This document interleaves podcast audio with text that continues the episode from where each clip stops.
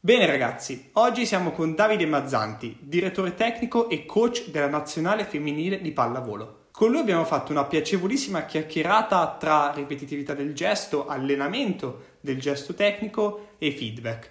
È stata abbastanza lunga, quindi abbiamo diviso questa puntata in due episodi.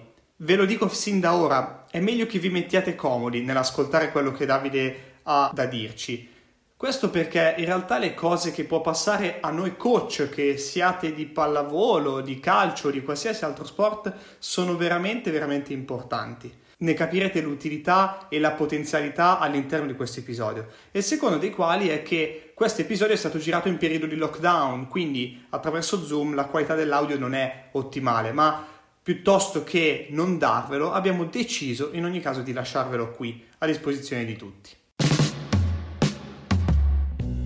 Sì, lo so, ti aspettavi le solite chiacchiere da bar sul calcio, ma questo è cambio di campo. Marco e Andrea stanno per portarti in tutto un altro gioco.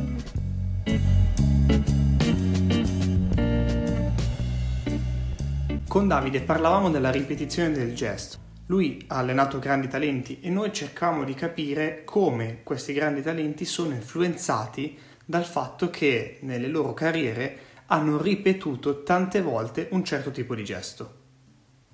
I talenti dicono che sono venuti fuori dalla ripetizione, ma loro anche senza ripetizione sarebbero diventati forti lo stesso. Cioè, io sono arrivato con quel metodo e quindi io sono figlio di quel metodo. E invece è figlio di se stesso, cioè è figlio del suo talento, non è figlio del metodo. E... Eh, solo che se un, una campionessa o un campione dice che eh, con quel lavoro lì si diventa forti, eh, eh, anzi, se quel lavoro lì su uno scarso allontana ancora di più da, dal campo. E Davide, scusa, secondo te qual è il tipo di consapevolezza che questi grandi talenti hanno di, di sé, di quello che percepiscono durante il gioco? I grandi talenti, e questo qui l'ho visto, uh, i grandi talenti italiani che ho così intervistato non riescono a dare un nome alle cose che fanno. Cioè, se io chiedo anche al mio miglior ricettore di dirmi quali sono le cose importanti per lei, lei mi racconta quello che gli ha insegnato, non quello che lei sente. Cioè, non riesce a dare un nome consapevole a quello che secondo me è veramente quello che fa in campo. E e a volte si, quasi si incazzano quando gli fai queste domande perché, perché mi dicono lo faccio e basta, cioè non mi star lì a dire come è, come non è eh, che faccio eh, questa cosa. E, e, ti rispondono secondo veramente quello che gli è stato insegnato, non quello che, che percepiscono. E, ehm, e, questo l'ho visto in, in tutti, tranne ad esempio negli americani, ho allenato tante ragazze americane, le americane invece sono delle macchine in questo. Cioè se tu chiedi a un'americana quali sono i, uh, le parole chiave, quello che usa, come scompongono, hanno una lettura mostruosa per cultura, per quello che loro fanno nei, uh, nelle scuole. Loro cambiano, credo, sport ogni tre mesi a scuola, cioè ogni, ogni tre mesi devono cambiare. E questo poi con il fatto che loro sono sempre molto metodici, riescono a scomporre il movimento e quindi hanno questa cultura del capire come si fa un gesto, come si fa una cosa, eh, nel, nel, sentire più che nell'eseguire, anche se poi loro uh, studiano così tanto e definiscono qual è il modello e, e dicono ok, si fa così, punto. Questo è il modello migliore tutti devono tendere a quello. Secondo me nella, nel campo motorio non, non, funziona così.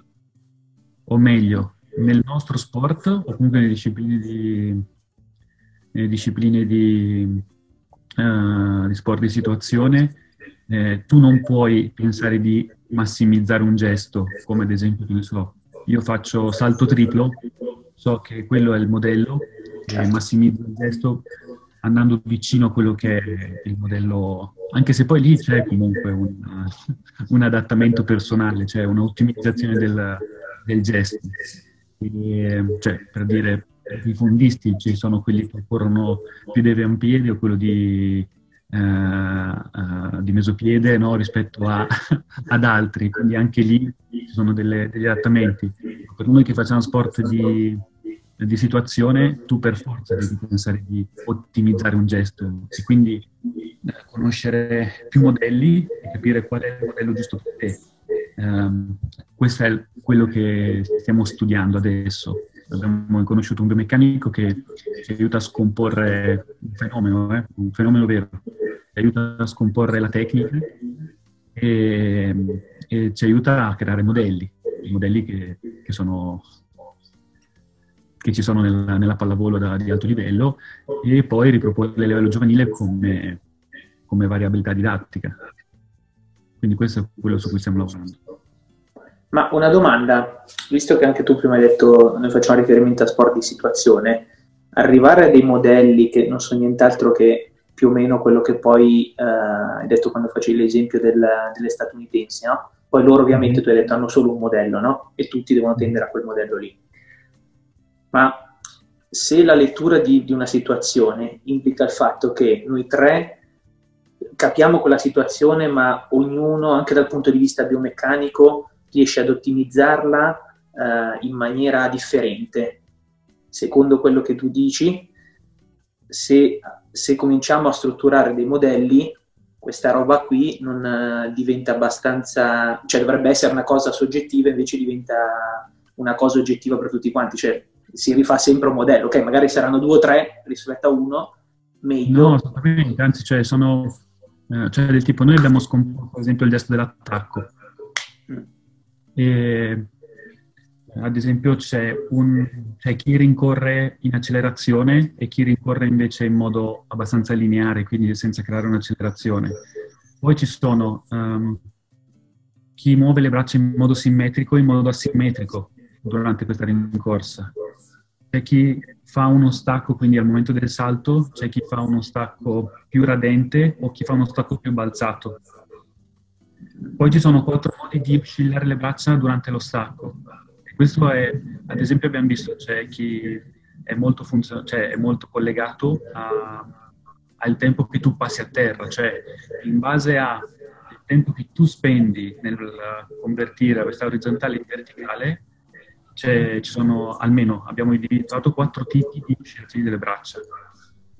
Quattro tipi di oscillazioni delle braccia, due tipi di caricamento della spalla, d'attacco, e abbiamo trovato più o meno otto tipi di inversione del gesto. Quindi quando io sono quando inverto il gesto per tirare forte, ho otto tipi di inversioni. Se moltiplichi arrivi a più di 500, di certo, 500 certo. modi di Le combinazioni possibili.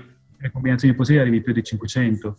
E poi è la capacità di di sentire quel gesto che ti permette di dire io in questa situazione qui, dove mi è richiesto magari di accorciare lo stacco, non conosco solo quello che mi è stato detto di fare, ma conosco un'oscillazione diversa o uno stacco più aperto. Cioè, ehm, la nostra idea è quella che se tu conosci uh, le variabili e sai qual è, qual è la priorità da, da ricercare, ad esempio, noi interessa che l'impulso a terra sia il più rapido possibile cioè quindi l'impulso quando vai a staccare sia il più rapido. Quello lì è fondamentale per convertire. Il più rapido dipende dalle caratteristiche di ogni atleta, quindi ci sarà chi lo fa in un modo, chi lo fa in un altro. Ma il conoscere e combinare in base alla situazione quello che può essere più funzionale a te è, è quella la nostra, la nostra idea. Quindi uh, del tipo, uh, io ho una bambina, dico senti questo gesto rispetto a questo. Eh, qual è quello che, che, senti meglio? Questo. E se invece ti faccio oscillare le braccia così, tu come lo senti? Eh, quindi se, se, devo fare uno stacco più rapido, tu cosa fai? Eh, faccio questa cosa qua. Allora, è la consapevolezza di, uh, di avere questa, uh, questa, gamma di scelta fa sì che uh, aumenta il livello di coordinazione, è come se tu creassi una rete neurale è adatta ad ogni situazione, ma è disegnata su di te, non disegnata su un modello che per me è quello più, uh, più usato, no? perché ci può essere quello più usato, o quello boh, che, va più, che, va più, di moda. Ecco. Ma dimmi una cosa, tu quando fai tipo il ragionamento, eh, il tempo passato a terra deve essere il minore possibile, no? Quindi prende per, per, staccare, per far staccare mhm. prima la, la, tua giocatrice. Ma già anche sta roba qua, io adesso mentre tu facevi questi paralleli, cioè stavo facendo un parallelo con cosa avviene tipo nei calci d'angolo con, nel calcio, no? Non avviene tipo ostacolo. Ma io dico, sta roba qui passa anche parecchio cioè passa molto, secondo me tutto passa in realtà di là, però eh, in buona parte par- passa dalla situazione che va a leggere il, il, il giocatore. Faccio un esempio, faccio finta di attaccare il primo palo per poi buttarmi al centro, a dei tempi Mino, eh, cioè dei tempi maggiori, tempi passati a terra rispetto a uno che invece ti arriva da fuori area già con lo stacco e va a colpire la palla, per esempio. E tutta sta roba qui, no? In generale, poi eh, mettiamola come, come, si vuole, eh, non è troppo legata a una situazione di lettura che ha la, la, la singola persona, eh, cioè questa è, non, è, non è, legata molto di più a, a, che cosa riesce a leggere lui. E poi magari quello per ottimizzare, siccome comunque il gesto deve essere finalizzato a buttare a terra una palla, c'è chi si apre un po' di più, chi magari passa un po' più tempo perché magari ha bisogno più tempo per staccare, mentre magari invece chi cerca la rapidità, come dicevi te, tanto per anticipare per esempio un muro che si sposta. Faccio un esempio. Sì, sì, è altamente collegato a quello, cioè, nel senso, eh, faccio un esempio che capita da noi. Eh, allora, eh, tutti utilizzano più o meno vabbè, un modo per approcciare che è il loro, cioè la rincorsa. Ci sono persone che in base alla traiettoria, quindi se la traiettoria è più rapida o più lenta, fanno una, una tecnica diversa, cioè, quindi adattano la tecnica a quel tipo di palla, quindi una palla che le dà, più, le dà più tempo, lo adattano con una situazione diversa, con una tecnica diversa, ma nessuno gliel'ha insegnato. Nessuno gliel'ha insegnato. Sono loro che con la loro coordinazione e il loro talento dicono ok, questa situazione qui è. Quindi nessuno, secondo me il nostro mestiere deve essere quello di rendere più consapevole quella cosa, perché loro lo fanno indipendentemente che uno lo insegni o meno. Ma se tu lo rendi consapevole, fai sì che quel percorso neurale che lui sceglie diventi consapevole e quindi l'attività elettrica in quella rete neurale aumenta. E quindi vuol dire che a livello muscolare hai un'attivazione diversa, non, sono, cioè, non va direttamente sui tendini perché non sono attivati. Quindi già solo il fatto che tu hai un talento e rendi quel talento più consapevole di fare quel gesto, che poi sia ottimale o meno, comunque lo rendi più coordinato e già, già la consapevolezza rende più coordinato. Se poi tu riesci a portarlo a percepire qualcosa che è ancora più, uh, più funzionale per lui, lì vai nel campo del fuori, da, no? fuori dalla, dalla, sua zona di comfort dove le cose gli vanno bene e lui inizia a scoprire una tecnica che è, diversa, che comunque magari le può permettere di, fa, di, stare, oh, di, stare, più in equilibrio di, di poter anticipare. E in più il nostro corpo cambia, cioè nel senso che secondo me le persone che dicono io ho sempre fatto così sono quelli che hanno la carriera corta eh, non possono giocare fino a 40 anni poi, come fa Buffon, come fa Valentino, come fa Federer. Quelli sono quelli che dicono, ok, eh, ho fatto così, però arriva qualcuno che tira più forte di me, che gira più forte di me, che curva più forte di me e io devo cambiare la mia tecnica, altrimenti prendo 10 secondi al giro. E queste persone qui che fanno? Prendono il loro modello e provano a costruirci sopra qualcosa e vedi che la loro tecnica nel giro di 15 anni è totalmente diversa. Quindi è questo percorso qui, questo percorso in cui uno prova a mettere dentro quella rete neurale che comunque è una rete neurale che non è, come dice il nostro biomeccanico, incollata con, l'attac, ma è solo tenuto insieme da un po' di, di vinavil, cioè nel senso che è più o meno collegata insieme, ma è molto plastica. Non è qualcosa di rigido in cui loro non riescono a modificare nulla e, ehm, e questo è sia un fatto eh, diciamo anche culturale, cioè nel senso che io sono abituato a fare così, mi hanno detto che così è giusto e non vado fuori da quella cosa lì, sia perché non sono abituato, magari non sono allenato a percepirmi e quindi non sono abituato a, a sentirmi in un altro modo che è fuori da quello che ho sempre fatto. E, ehm, è per questo che ho detto che nella, cioè, siamo più per proporre delle, uh, delle variabili che ti permettano di costruire un modello più vicino a quelle che, che sono le tue caratteristiche. Contando che poi le bambine o i bambini, uh, cioè se tu alleni un, un, atleta di alto livello è già fatto, cioè nel senso che le sue caratteristiche neuromuscolari sono quelle e quindi tra virgolette sei anche più tranquillo perché è già un atleta in massima prestazione, quindi sono i dettagli. Quando invece hai un atleta che non è formato per nulla dal punto di vista neuromuscolare, ma sta crescendo, eh, questa capacità di sentirsi e quindi di modellare questo, questa percezione in base a quello che poi sarà la sua crescita no, nel, nel periodo adolescenziale, cioè permette un adattamento.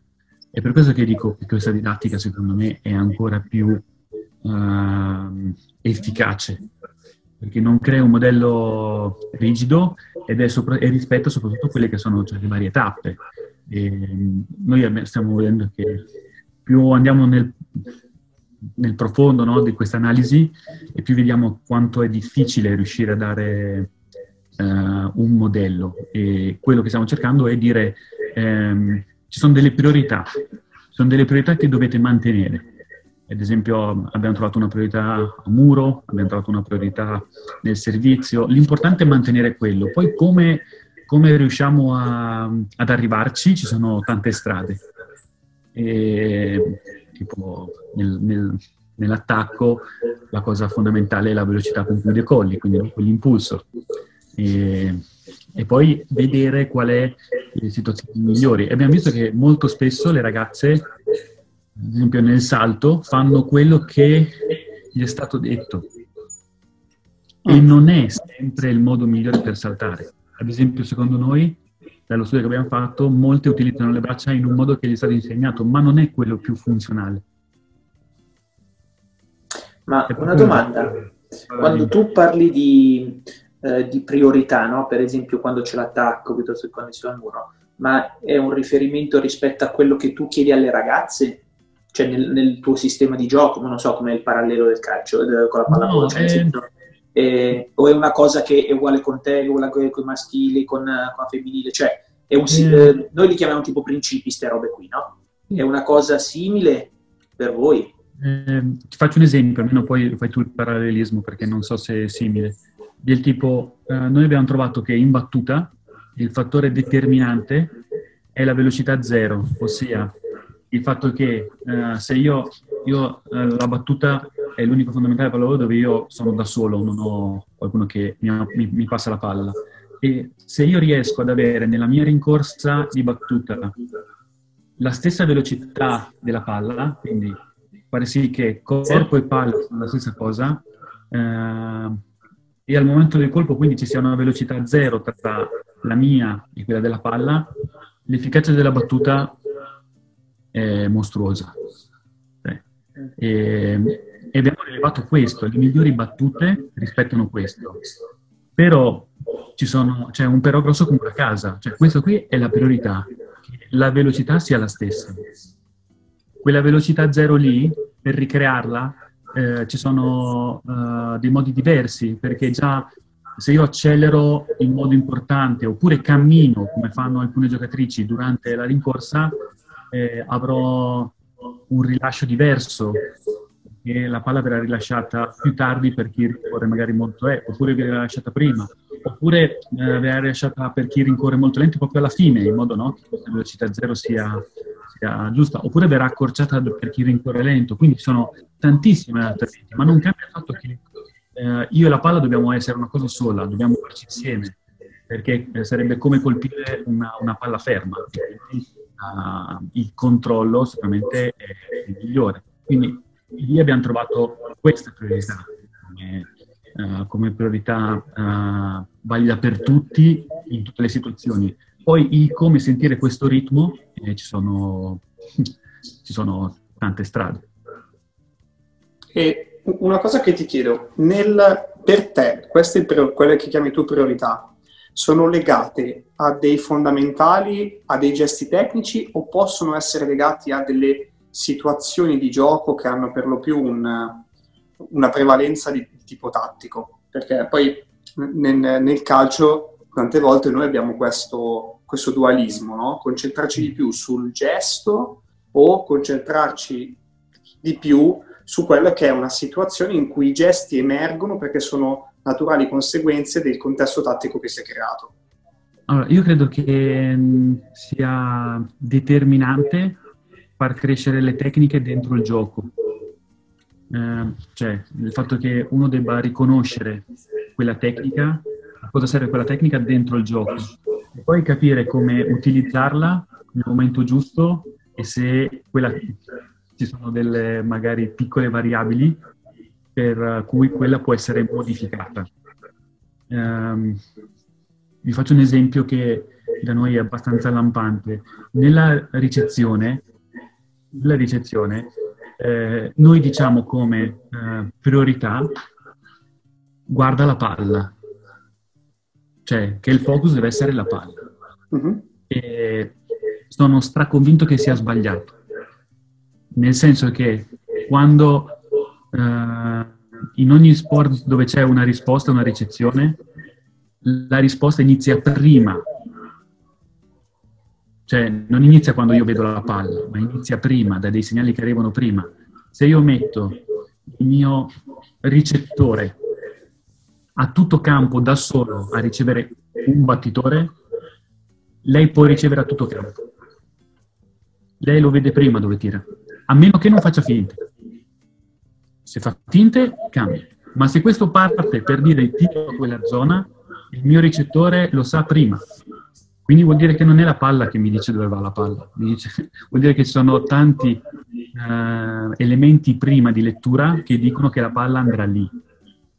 Guarda, ho fatto una, stavo facendo una presentazione fino a ieri proprio su questo e, e, gli ho fatto proprio una slide su questo, dove tutti siamo concentrati sulla palla e gli ho messo tutti i punti interrogativi intorno a questo, a questo focus perché sto, ok, siamo tutti concentrati lì, ma in tutti gli sport di risposta prendono altri elementi, quindi forse dovremmo capire quali sono quegli elementi, oppure fargli vivere quella situazione perché io non saprei cosa dire, cioè se tu lo chiedi a un ricettore non sa cosa sta leggendo, lo legge, sta leggendo quindi quell'esercizio è un grande esercizio, ad esempio, perché, perché hai una cosa di lettura dove io adatto, vedo, leggo e può essere che noi di solito siamo in tre a ricevere il campo.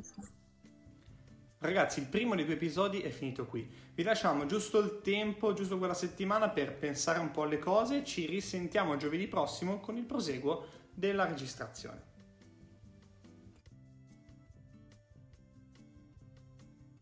Se l'episodio ti è piaciuto, iscriviti al podcast per rimanere sempre aggiornato e condividi questo episodio con qualcuno che pensi possa essere interessato. Noi ci sentiamo al prossimo episodio.